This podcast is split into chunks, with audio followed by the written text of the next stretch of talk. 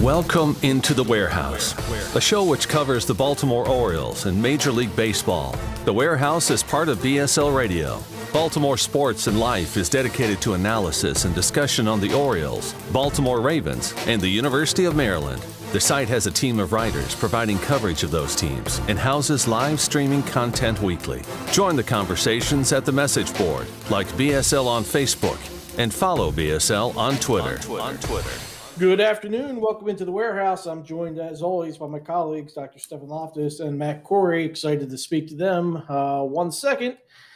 First, a word from our sponsor, Mercer Floor and Home Carpet One. Their third generation family business, established in 1959. They're located on Main Street in beautiful, historic downtown Westminster. Uh, they're the oldest floor covering store in Carroll County and one of Maryland's longest running flooring businesses. For all your flooring needs, think Mercer Floor and Home Carpet One. Uh, so, guys, our colleague Nick Stevens, he has a note column up. Uh, spring training questions to ponder. Looked at a number of different uh, issues uh, facing the Orioles, or at least things to look at. Uh, just curious, some things that uh, maybe he posed that you'd like to expand on. And Matt, I'll let you uh, start. Um, well, he talked about an awful lot of stuff, so I definitely encourage people to go to BaltimoreSportsAndLife.com and and check out the the article there. Um, I don't know if we're going to cover all of it, but the um, one of the interesting you know things I think with the Orioles is uh, among many um, is the the catching situation. Um, you know, he points out Pe- uh, Pedro Severino has had a couple good seasons behind the plate. You know, good relatively speaking for a catcher. Um, and you know, Sisco offers some on base per, uh, percentage ability, um, but you know maybe not so much defensively. And I, you know, I know we've we've talked about the catching you know situation before, um, but you know, Adley Rutschman will be here, here being Baltimore at some point. Um, I don't know if it'll be this year. My guess is maybe not. Um, but uh, you know, getting something from these guys, uh, I think is is going to be you know important. You know, the, the Orioles actually had a pretty good catching tandem last year, and I I sort of expect that to continue into 2021. And so then you know, obviously one of them or both of them will will end up somewhere else because Rutschman will be there, and you know, Chance Sisco is not blocking Adley Rutschman, So, uh, I, I, think uh, you know, turning those guys into you know the most uh, valuable, useful uh, trade chips is a uh, is an organizational priority. You know, going forward. Yeah, I like that, Matt, and it's um good point Nick raised, and we'll see how the playing time works out. Severino, um, he, does have a better defensive reputation. I mean, uh, he is a better defensive catcher, although at times he can be a little lazy behind the plate and uh, in terms of uh, moving, or he just doesn't uh, get in front of balls. But he has a skill set. It's just a matter of all the time utilizing it. He fell apart offensively in September, but uh, there is power there, and he has hit a little bit the last two years. And then Sisco, as you mentioned, he he, he has the on base percentage. He came up with uh, some pedigree as a prospect. Uh, the, the, catching skills are pretty limited, pretty rough of him, even a couple years in now. But he does have a little bit higher uh, ceiling overall, I think, and it would be interesting to see if he could uh, grab the job, either and and potentially become uh, some type of a trade chip, uh, uh, you know, at some point. I mean, guys take guys take leaps forward in in these you know these ways defensively. Um, sometimes it's not frequent necessarily, but it, it can happen. Um, it's not a know. bad duo for right now as we wait yeah. for you know one of the best prospects overall in the game. It's an interesting uh, duo, and between the two of them, they should be able to keep each other fresh and play and play uh, regularly. And you ride whoever's hot. Uh, uh, Stephen, uh, any any thoughts from uh, Nick's article? Anything that stood out to you? Yeah, so you you all talked about trade chips, particularly the uh, in the catching situation, and the Orioles have entered this interesting stage of the rebuild, where you know we've talked about this before, where they've hopefully hit the majority of the bottoming out, and now it's sifting through the kind of the mid tier of prospects to find who are the next guys up on this uh, hopefully next Orioles contender in the next few years. And that really extends into two places that uh, Nick brought up, namely the rotation and in the outfield, particularly in a center field with the Mullins Hays uh, battle, I guess you could say. But also just sifting through all of those guys to see who can stick and who can be flipped for either a little bit more future value or maybe a little bit of present value. Same sort of thing in the rotation. I mean, we already know a bunch of the guys that are going to be up there, but the first sign that uh, uh, King Felix or or Matt Harvey falter, you know, I want to see those guys who are right on that uh, fifth man in the rotation or sixth man as it might be. Stephen, and, those uh, guys are all stars. Those guys oh. are all stars, man. What are you talking about? Those are those are King Felix. Oh Dark yes, Knight. Come on. Oh, I mean, it would be a wonderful thing to see that. It would make wonderful trade chips as well. Um, Only we had but, a time machine. Yeah, exactly. But but yeah, I mean, I'm just interested to see. And again, Nick brought this up: how those two spots kind of shake out, and see who is going to be who's going to be trade fodder, who's going to be fourth outfielder types, and who's really going to be honest to goodness starters on this next big team. Well, you know what's kind of interesting. Sorry to, to, to cut you guys off, but um, when you when you break it out that way, Stephen, I think that's a good way to do it. Um, the the person who quote unquote wins the job might actually also be the one who is the trade chip. Yeah, I mean, getting them that opportunity to showcase their skills, make them marketable to those other teams. Um, you know, there is some possible thought that, you know, it maybe there is, maybe Hays is the long term guy in center field, but maybe Mullins breaks uh, breaks camp with the starting job and finds himself somewhere else to kind of uh, fill in a defensive late innings role for a contender. Who knows? Mm-hmm. Well, I've said for some time I'm pretty uh, you know bullish on Austin Hays and believing in the ability, and I've also talked about how I believe that uh, Diaz will take over uh, left field relatively early in the year.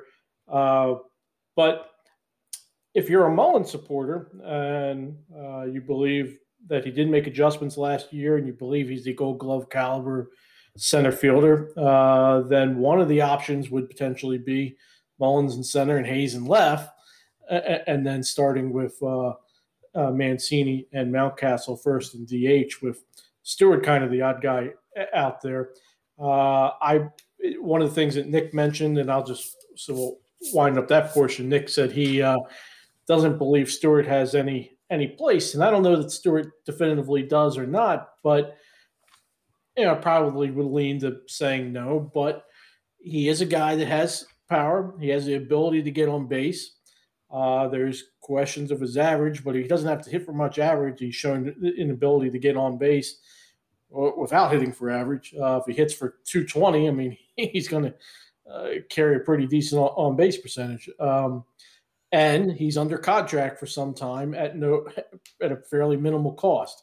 So if Mancini, and we'll get to that uh, later, but if Mancini winds up on the move at some uh, point this year, I think there is still a path for Stewart to uh, potentially wind up getting a fair amount of at bats. But interested to see how center field breaks. Elias is on the record uh, just this past week or so saying he feels he has two really above average uh, defensive center fielders between the two of them. So uh, we'll see how uh, playing time works out. So.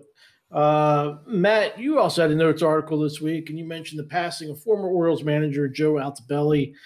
Altobelli, of course, manager of the Orioles' last World Championship team in 1983. Uh, good thoughts you had in that article. I just wanted you to quickly expand on that, maybe give a little a little background there. Uh, yeah. So, I mean, I I, I grew up uh, listening to Orioles games on the radio. I grew up outside DC, and and I talked about this a little bit in um, you know in the article, and because you know all good writers make everything about themselves. So, yeah, well done, me. Um, I I think it's interesting though that you know that the most famous manager in Orioles history uh, is is the guy who you know was the manager before and after their their most recent championship. I know you don't get anywhere on an Orioles podcast or with the message board or anything knocking Earl Weaver, and that's not my goal here. I love Earl Weaver, and he is a you know man before his time. That Truly. will be the headline, Matt. I know, I know. It's it's been done. The damage is done. Um, but uh, you know, I, I think Altobelli really fit exactly what that team needed, you know, in, in, in a really sort of modern way. You know, the way that you see, um, you know, front offices, you know, pick managers now. Um, you know, he if you go back and look at that roster that that the Orioles had, they, they had some serious star power for sure. You know, uh, Ripken was the MVP. Murray hit, I think, 33 homers, his uniform number, um, and of course Jim Palmer was was still there. I think he was 37 at the time. Um, but you know, the rest of that group was kind of cobbled together you know, not in a certainly not in a bad way, but the, there just wasn't a whole lot of guys who had great careers. They just kind of all had good years together at that time. Um, and, you know, that's a credit to them individually and as a team. But also, I think a lot of credit needs to go to the manager, you know, the manager and that, you know, the fact that people don't really think about Altobelli as, as a great manager in Orioles history. You know, he really wasn't there very long. He won the World Series. The next year they, they had a good, not great year, um, which, you know, again, looking back at that, uh, you know, with the benefit of hindsight, looking back at that roster is not shocking. Uh, and then they got off to kind of a slow start. And I think at that point, Earl Weaver had decided he wanted to come back. And so he did. And Altobelli was out. And that was kind of it. And he never managed again, except for one game for the Cubs as an interim manager. So, um, you know, I remember listening to Jon Miller on the radio and I remember Altobelli's name and I just didn't know that much about him other than he was the manager. You know, the way that the game is covered now, we get you know onslaught of of managerial coverage. You know, when when the uh, you know when when the Red Sox changed their manager recently, it was you know a thousand articles all over the uh, the internet, um, and uh, that just didn't exist at the time. Um, and this might be a particularly negative interpretation, so please push back if need be. I didn't put this in the article, but um, I just had this thought about the. I don't know if you guys are familiar with the whole Conan O'Brien taking over the Tonight Show from Jay Leno, uh, and then Leno, uh, you know, whatever it was, six months later or something, strong arming his way back into the the job and pushing Leno, uh, pushing O'Brien out. Um, it, there's there's shades of that here, I think.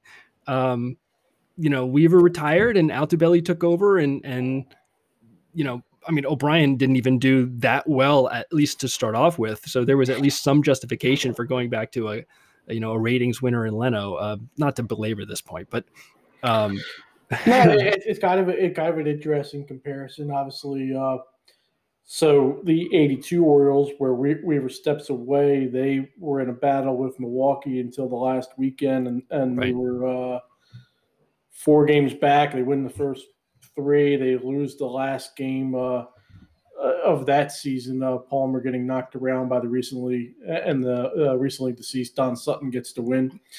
Uh, so then they come back in 83, as you said, under belly. and it's not – uh, certainly, if you look back at the pieces, as you alluded to, it wasn't uh, the most talented team, uh, but they win the championship uh, there, and then uh, you know shortly thereafter, you know, two years later, Weaver comes back probably for a, and, and, you know, I, I wasn't there, and it's just only re- me reading and secondhand information, but you would imagine that second act never really goes as well as the as the first when you're coming back. But kind of an interesting moment. Uh, I, I, thought that was a good article. Uh, Matt, I appreciated you just uh, having the thoughts on that to belly somebody that is kind of a, a, bit forgotten in Orioles lore. But as we look back, uh, three world championships in the Orioles history, and he has one of them, and he has the last one nearly four decades on. Uh, Stephen, you also had a great article. We haven't touched on it. Uh, uh, but I wanted to go back to this. A couple weeks ago, you debuted the 2021 draft model. Uh, first, uh, for anybody who's not aware, Stephen has done uh, draft coverage for the site the last couple years. Just excellent work uh, building off what he had done professionally with the Rays. So, really lucky to have him do this. Uh, so, Stephen, kind of introduced the draft model overall, what it looks to encompass, kind of the, the thoughts there, and then just, uh, you know, obviously we're way early into the uh, college season, but just general thoughts of who could be in play for the Orioles for their initial selection. Yeah, sure. So, the draft model, the whole goal of it is to try to simultaneously model the chances that a player reaches the majors as well as their performance should they reach the majors. And in doing so, I collect all the data that I can possibly find. And it's it gets to be a large amount of data by the time all said and done. But college stats, um, participation in, for high schoolers in particular uh, elite showcases. I'm working on getting summer ball in there. That's a little bit harder to match things up. Uh, biographical data, all of this sort of stuff, and trying to build again this prediction of how good players are going to ultimately be. So this is you know commonplace in pretty much every front office. This is what my job was ultimately with the Rays, and so when I left there, I decided I wanted to continue it because I find the problem and the question both from a you know purely academic point of view fascinating as well as from a baseball point of view. So, Chris, as you said, we have so much time to go before July when the draft finally hits here. And the rankings have just started to come out. Baseball America's first rankings came out about a couple months ago. Keith Law came out with his rankings this week. And at the top, there's pretty much a strong consensus. So, generally speaking, scouts this year think that the strength in this year's draft is in its high school position players and somewhat in college pitching. Not quite as deep as last year, but there's a lot of college starters. Headlined, of course, by the Vanderbilt duo of Jack Leiter and Kumar Rocker they're going to pretty much be at the top of everyone's draft boards. And then on the position player side from high schoolers, um, Marcelo Mayer and uh, Jordan Lawler are at the top of the draft as well. For me, out of my model results right now, they're 1A and 1B. The model currently has Mayer just a little bit ahead, but um, I personally lean Lawler. Just uh, I think he has slightly louder tools, you know, just from what I've seen. But there's going to be a lot of changes as we go through the season with the draft model, especially right now. A lot of college players are ranked kind of low because of the way the model incorporates their statistics. Um, the shortened season last year honestly hurts them. And as they accrue more plate appearances, more innings pitched, things are going to grow there for them. There have been a few players that have been kind of mocked to the Orioles. I mean, over the last few drafts, it seems like uh, Mike Elias really likes uh, college bats from major conferences. He loves SEC guys who have faced that top tier college pitching. So you see guys like Jud Fabian get mentioned uh, to the Orioles a few times. Uh, Jack Leiter got mocked in the initial mock draft by Baseball America, I believe, to the Orioles. And honestly, right now that looks great. He has looked incredible on the mound. I I wanted the Orioles to oversign him in uh, 2019 when he was coming out of high school, but uh, you know that just didn't happen. And then of course Kumar Rocker has been the big name. He's been at the top of the boards ever since he decided to you know not sign his high school year. He's got a few questions there, but if he fell to the Orioles, he'd be at five. He'd be a tough one to turn down, honestly. But it's going to be a lot of fun. I'm really looking forward to seeing where this college season winds out going. Yeah, obviously, a long way to go. Look uh, forward to seeing how the season progresses and the uh, uh, the model changes. Uh, Leiter is kind of who I had my early sights on, you know, thinking uh, between ability and availability. Um, but to your point there about Elias and tra- uh, targeting uh, positional players, I definitely think it's, it's certainly been a focus uh, of the Orioles, and they have added a lot of positional talent. And with the college players, I mean, going back to some of their comments in Astroball, and obviously makes sense. They have a higher. Uh, there's more history to work with. They understand, uh, uh you know, uh, what they're uh, getting uh, more. I, I, guess there's questions sometimes with college player if you have the the ceiling of the of the high school kids there at the top, and a matter of getting them into your system early earlier and indoctrinated. But in terms of not missing, uh, you, you have uh, far more information on the college guy, and that's got to be encouraging uh, uh, there at the top. Yeah, no question. I mean, honestly, the safest bet, as safe as these bets honestly get, in the draft is the college position player. Um, just based on the long track record through high school, the existence, especially nowadays, of you know TrackMan data and all of that, um, you can get a lot better read on these players. And I do think as the kind of pitch design movement, Driveline sort of thing has moved along, I think there is a little bit more of a philosophy of kind of a build a pitcher sort of mindset. A guy with a live arm, you can start making changes to repertoire, assuming they have that arm there. So maybe you don't need to invest at those high levels when it, you have that extra risk. I think the the Cubs are an interesting model here, given um, Stephen, what you said, and, and Chris, your your follow up statements. You know, that the Cubs sort of famously backed off of drafting pitchers really high, just because. I mean, I'm sure there were lots of reasons individually for their particular picks, but as an organizational philosophy, I think it, it came from minimizing, you know, the danger of injuries that you just you just don't have the same injury risk with you know with, with, position players that you do with pitchers and so you're you're just you know because you need to um you know you need to hit on these really high picks it, you just it's just so much easier to hit on guys who are position players maybe even high schoolers than than a pitcher and i think that's one reason you just don't see smart teams picking high school pitchers that high anymore and you know, if you look at Stevens rankings, if you look at Keith Law's rankings, you just don't see high school pitchers up there. And it's not because those guys aren't going to be all stars at the major league level at some point. They may well be, but the dangers are,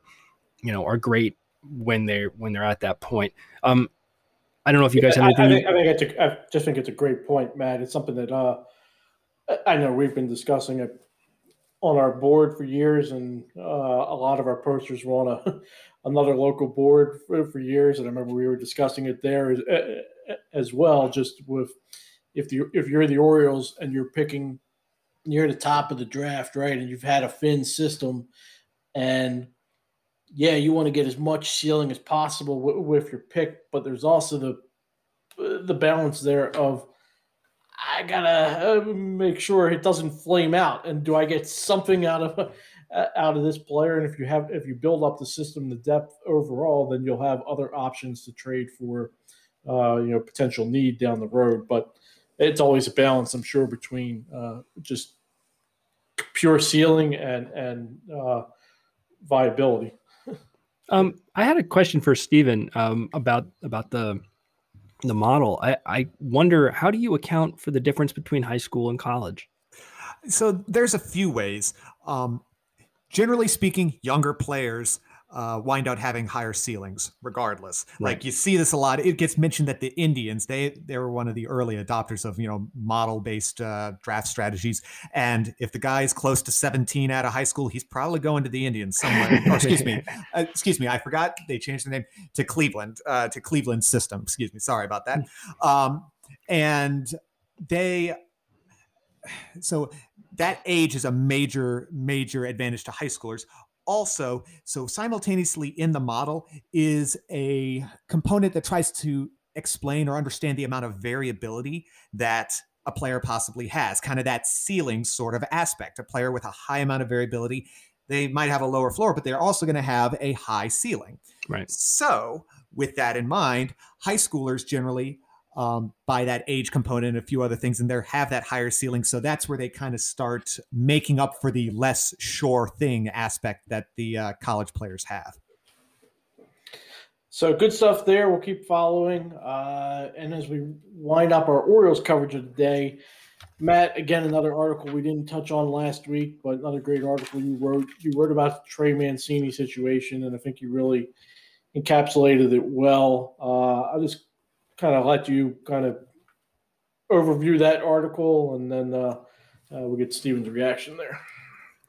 Well, I tried to to you know talk about Mancini as a you know as a person, as a you know a cancer um, survivor, um, and also as a baseball player, and you know a, a potentially valuable trade chip. And it's really hard to put those two things together because you know, on one hand, you've got sort of, you know, humanity, um, the the humanity of the man, and and uh, you know his his triumph over disease, and then on the other hand, you've got, you know, a, a much more business focused, value laden perspective on you know him as a baseball player, um, and so I think it's hard to it's hard to balance those two out, you know, and that's going to be a real challenge for the Orioles uh, and you know Mike Eliason specific going forward. I, I I talked about both of those things, and I think I, I kind of I don't know if it made the article better or not, but um, I ended up looking at some potential trade uh, trades that have happened in the recent past and talking about why they might be applicable to a Mancini, um, you know, trade deadline deal. um, and they're up there uh, at, at the site. The I think the one that that fit maybe the best, even though it's not necessarily a, a great comp specifically, is the um, Nick Castellanos deal. Um, he went from the Tigers to the Cubs. Uh, he was a free agent at the time, or about to be, um, but he was also a guy with a probably a maybe a, a, better offensive reputation, or or at least as good, and uh, a lot younger uh, relatively. You know, I think he was 27 at the time. Mancini will be 29, um, and you know you can look at the at the article and and see what they what they got from the Cubs for him, but it was two guys who were picked really high in the draft um, Chicago's first round pick in 2017 and their second round pick in 2018. Um, and I, you know, I think if the Orioles were offered something similar, um, you know, from a from another team, I, I it might be kind of hard for Elias to turn that down. Um, I don't know what you think, Stephen, as far as that goes, but I, um, I, I think it's it's going to be I mean, from a fan's perspective, it's going to be interesting to see how they handle this. Yeah, it, it really is hard to reconcile the truly business numbers. Uh, as you said, soulless spreadsheet, just mentioned that last week, with the humanity and what Trey Mancini has truly overcome. I mean, and we brought honestly, we talked about some of this again last week when we were talking about Adam Jones reconciling, uh, you know, in that case, a player who's over his prime, but had been a leader for the team. I mean, Mancini is one of the longest tenured Orioles left at this point, if not the longest. Um, I mean, let's see, he made a few appearances. You know, he played in five games back in 2016, the last time the Orioles were, you know, even sniffed the playoffs, sort of thing. And he's the last one, probably with any sort of even remote connection to those guys, to those teams, those playoff teams. And so, again, in a way, it's the if offered two top two um, top couple of rounds prospects, it's going to be tough to turn down. It truly will be. And it still won't be the best look. It's never been the best look for sabermetrics and analytics in general, ever since this movement has really kind of started taking hold within baseball. If I had to bet, I would bet the Orioles. It's not going to happen this year, I don't think, unless someone just really surprises us with an offer. I think it's more likely to happen a year from now I think it's going this year is going to be more of a to a certain extent from the soulless spreadsheets point of view recovering trade value point of view. Um, but i think from management's perspective i think it's more of a kick the can down the road a year and make that assessment then. But for I, a fan base it's going to be tough. my only question there stephen would be it's june mancini looks healthy and he's performing he's playing every day he's playing at the level you would expect, not above or below. Uh, isn't he going to have more value in terms of a trade uh, now with that additional year of, uh, of control versus pulling this uh, versus looking to trade next year? Yeah, no, I mean, yes, absolutely. If he had, he'll, assuming he's recovered his value, performed all that sort of thing. Uh, this year would be the higher trade value. There's no question about it.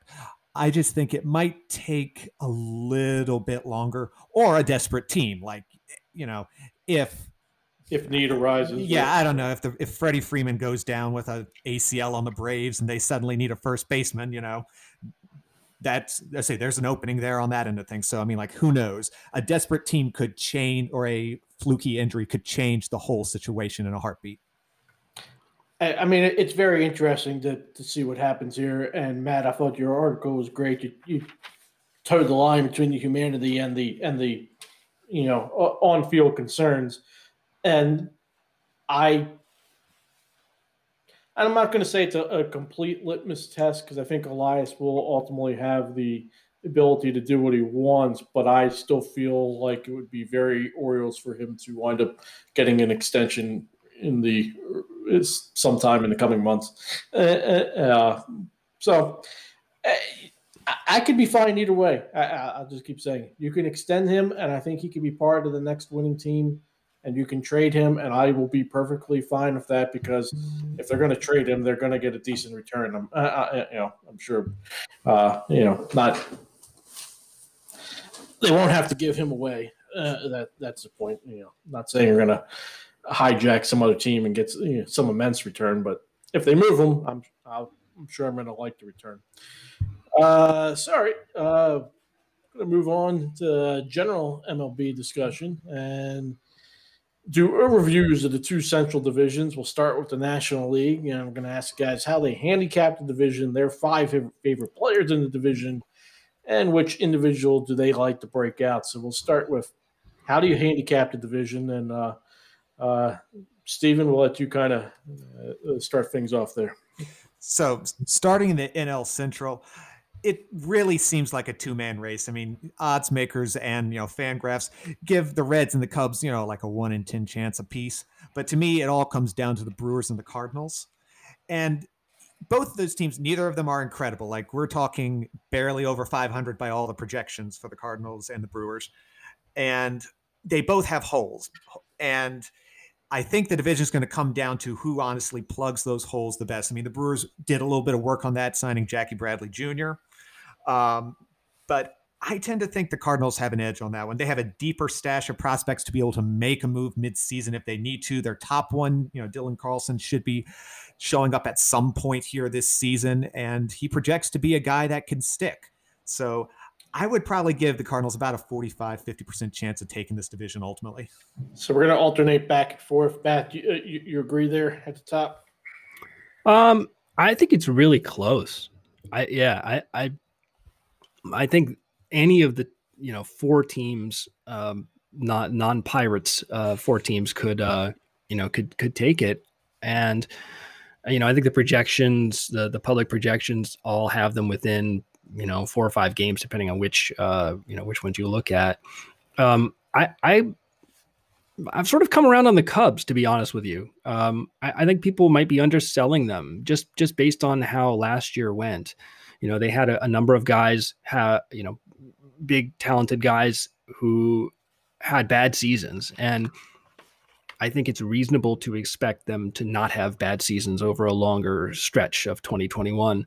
And their starting rotation isn't that bad. Um, you know, it's it's not. It would be better if they had Yu Darvish, but you know they did what they did, and and that's uh, that's the way that goes, I guess. But um, but I don't think it's that bad. And you know, I continue to think that a large component of, of building a bullpen is luck, you know. uh, and so, you know, the, the Cubs bullpen may be bad. I, I, you know, I won't pretend to be an expert on the Cubs bullpen, but, um, you know, but I, I think they, they have some offensive upside and I, I think they have, uh, you know, a pretty good rotation.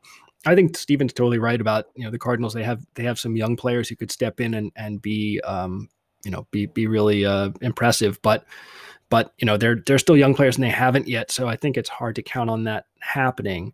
Um, I do like Bradley with the Brewers. Um, although Craig Counsell, the Brewers manager, came out and said that he's going to start Cain in center field. So kind of have to go, wait, what? Didn't you just give him Bradley a two year deal? He's like one of the best defenders in center in, in baseball, but okay, sure. Um, but anyway, so assuming that Bradley gets the start in the center field at some point in the near future, um, you know, I, the Brewers are an intriguing um, group it's for similar reasons. Like you know, they're they can't really hit that well, but um, you know, I think they'll hit better than they did last year. Um, Christian Yelich in, in specific had a down year uh, sort of a Kris Bryant kind of thing, just really rough 2020 season. And, and we've discussed 2020 before. It's just a bizarre thing. And I think you can kind of place it to the side. It's Christian Yelich. He's going to be good. And so I think we can expect that. Uh, Matt, five favorite players in the division? Five favorite players in the National League Central. Um, I wrote them down. Where are they? Uh, I had Dylan Carlson as as one. Oh no, I had him as my breakout because you asked about that too. So sorry, I jumped the gun on that. Uh, Yelich, um, Jackie Bradley, who we've you know just talked about. Uh, Bradley is is a, a difference maker defensively. Um, I think he's a little underrated offensively. He's he's not a great hitter, but he's kind of league average. Um, you know, and and he's incredibly streaky. So uh, if you catch him at the right time, he is a great hitter. Uh, Devin Williams. Uh, we'll do the little quiz thing I like to do. So uh, Devin Williams last year, 27 innings. Does anyone know how many strikeouts he had? I want to say I want to say he was like 16, 17 Ks per nine. So you said 27 innings. So that would be what about 48, 50? 53. Yeah. Okay. 53. You're very good. Very good, Stephen. 53. He walked nine. He gave up eight hits and one home run. Jeez. Yeah.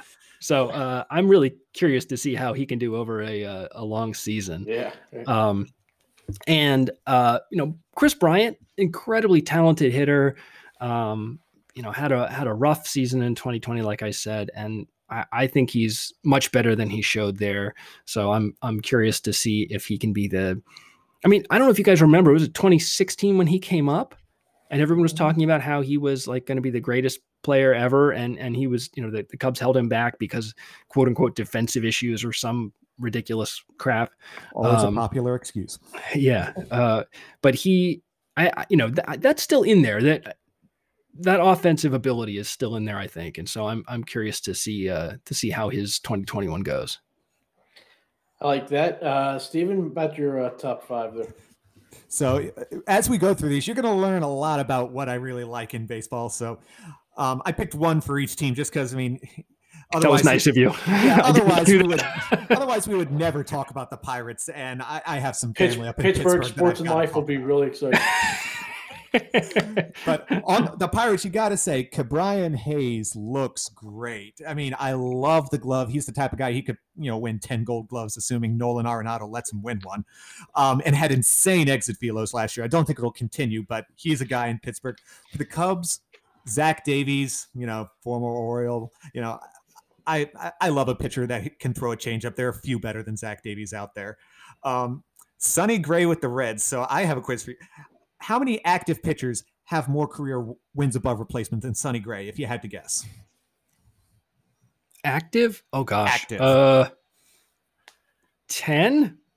20? Not- I say 25. He's not that great, but I mean, for a guy who's literally for a guy who's literally never had a top 15 wins above replacement season, he's chugging along. He's doing a lot better than you would really expect given, you know, his year to year to year. Just goes out there, elite spin and does the, you know, does the job sort of thing.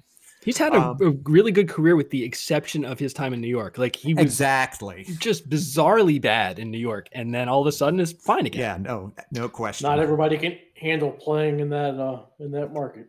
I Yeah. Then last two, Miles Mikolas. I love the you know coming back from Japan and just you know tearing it up again. And then with the Brewers, and I think the division could hang on this. Keston Hiura, you know, shows up as a second baseman, barrels the ball, but exit velo went a little weird last year. So and he's getting moved off of second base, so the bat really has to play up at first. So, but he's a guy who I think can do great things and is better than again the weird 2020.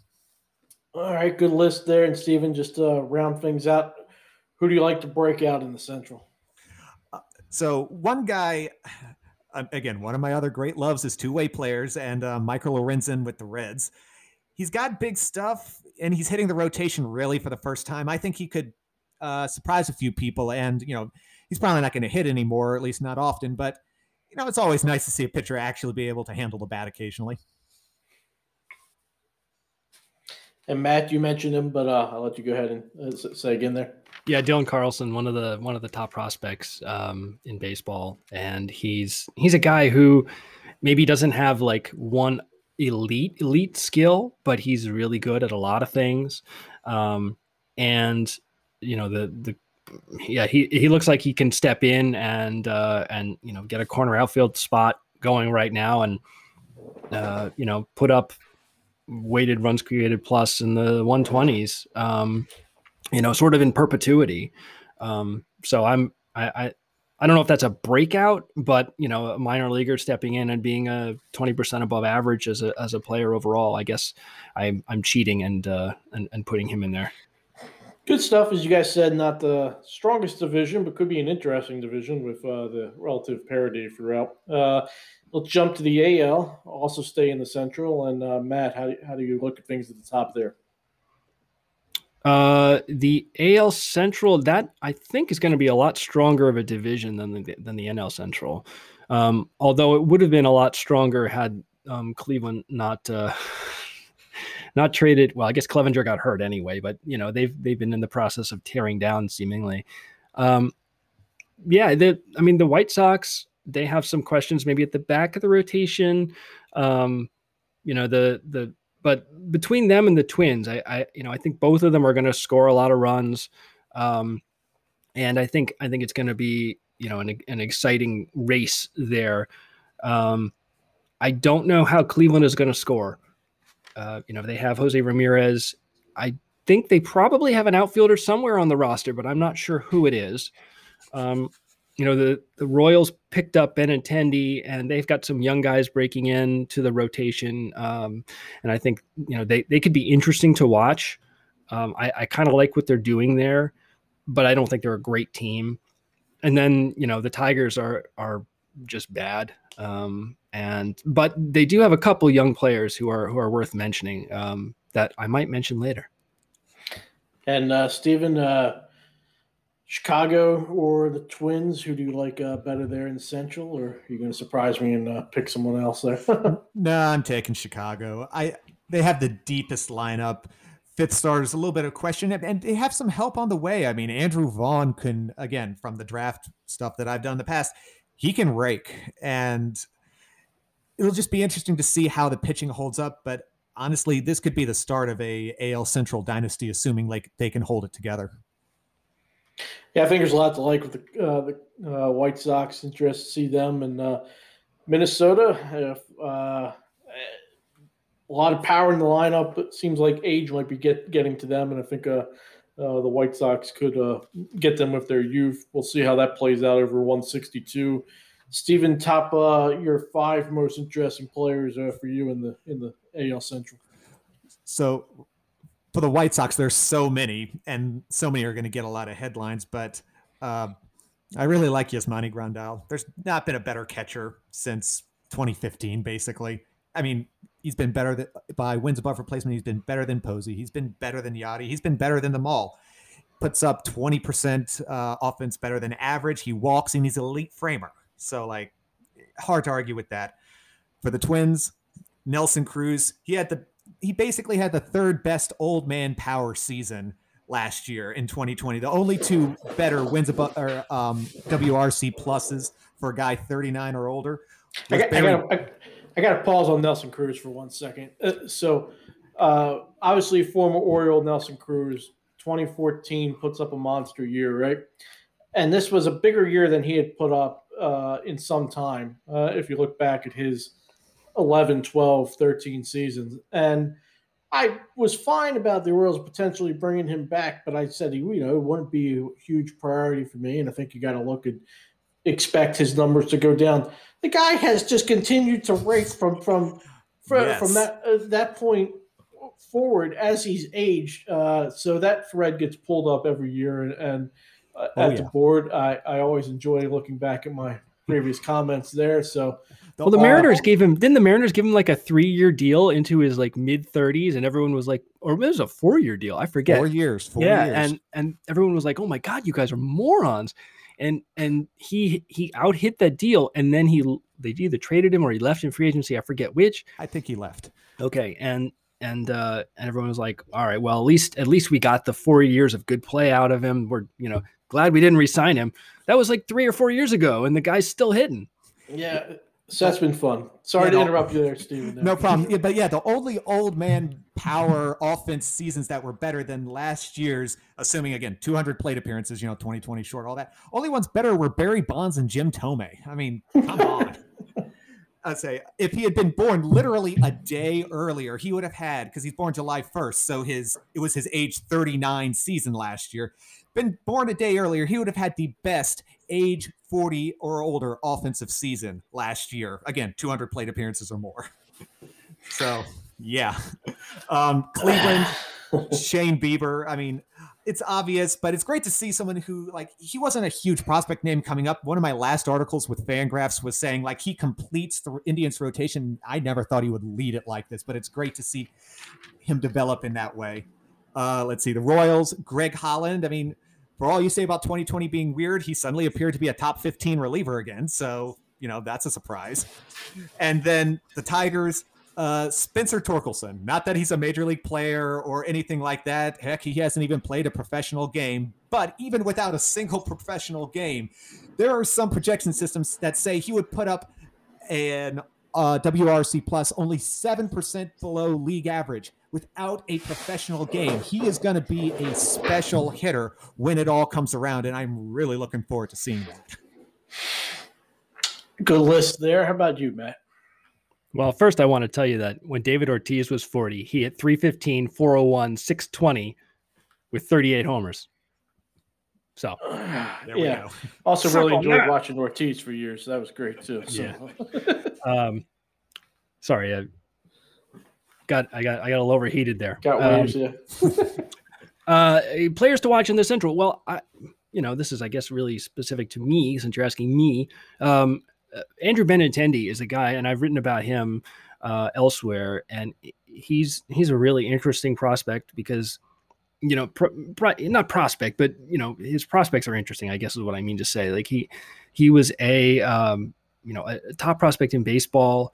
Uh, you know, he came up in Boston and and had a you know sort of a, a maybe not quite as good as everyone was hoping for, and then you know sort of fell off in 2019. He maybe over um, got over swole. I don't know if you can say that, but uh, that that might might have been part of the problem. He lost some athleticism, lost some foot speed, and then 2020 was an utterly lost season.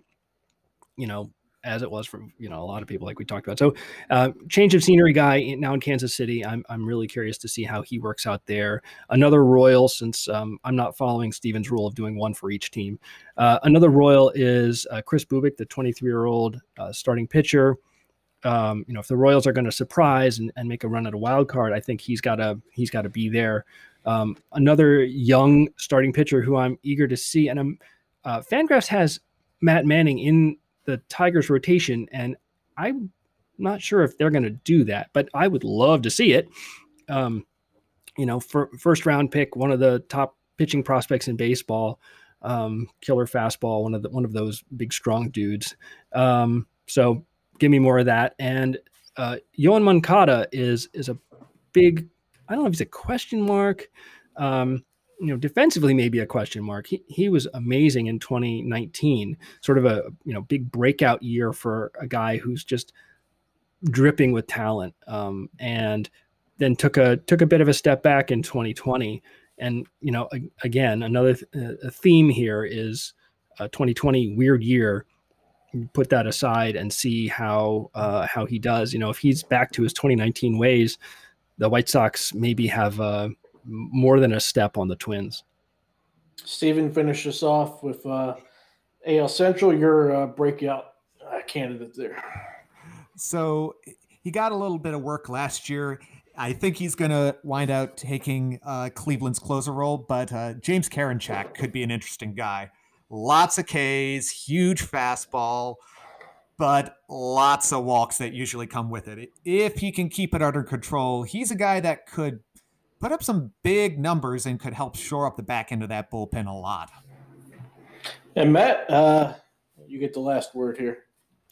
Uh, well, I forgot. I think I only gave you four before. Um, the uh, Josh uh, Staumont, the reliever for for the Royals, uh, he's he's a really intriguing arm, uh, and and I'm, you know, another another big uh, strikeout guy for uh, you know the back of the bullpen, and so I'm I'm really curious uh, to see him to see him pitch. Um, as far as breakouts go, I it's not really a breakout, but I'm going to cheat and just say the the guy that I'm most looking forward to watching, I think, is Lucas Giolito. Um, he's you know completely reinvented himself since his prospect days, and uh, he's such a smart you know pitcher. Um, you know, I, in the mold of of uh, of the smartest pitchers in the game, guys who are really out there both analytically and thinking, always thinking about how to set batters up, how to change their pitching uh, style around. Um, and uh, I'm I'm really eager to see him. He's a guy that uh, I don't know if you guys do this, but whenever I play fantasy, uh, I always try to get these guys on, on my team, the guys who I, I really want to follow maybe why I'm not a great fantasy player, but uh, you know, just just uh, he, he's a guy who you know who I would pick real real uh, real high just for that reason, just as an excuse to watch him all the time. Good stuff from you both. Uh, good Orioles talk. Good uh, uh, hearing about both Central divisions. Appreciated that. Look forward to seeing you guys on the on the board. People go check out their respective articles at the site, BaltimoreSportsAndLife.com. Uh, I wasn't going to touch it because, but I just had the thought. Uh, there was an article the other day on the Orioles at Beyond the Box Score, which is uh, SB Nation's sabermetrically inclined site, which used to be of pretty high quality. They've had some good uh, writers over the years. I know two of our former writers went and uh, for them at a time. And Stephen's raising his hand. He was there uh, once before as well. I remember that now, but they did their Orioles preview the other day, and that was just horrific. Uh, uh, you know, just put in a little bit of effort, guys. I mean, it just, uh, you know. So that's my word for today. Go out and check that uh, that drivel that was out there. You can you can hate read that. Uh, hate read that. Yeah, it's all over the Orioles interwebs. You can find the link, or maybe I'll put it up on the board at some point. But anyway, for better coverage, come and read us, BaltimoreSportsAndLife.com, and uh, wrap up the week. And uh, we'll talk to you again soon. Take care.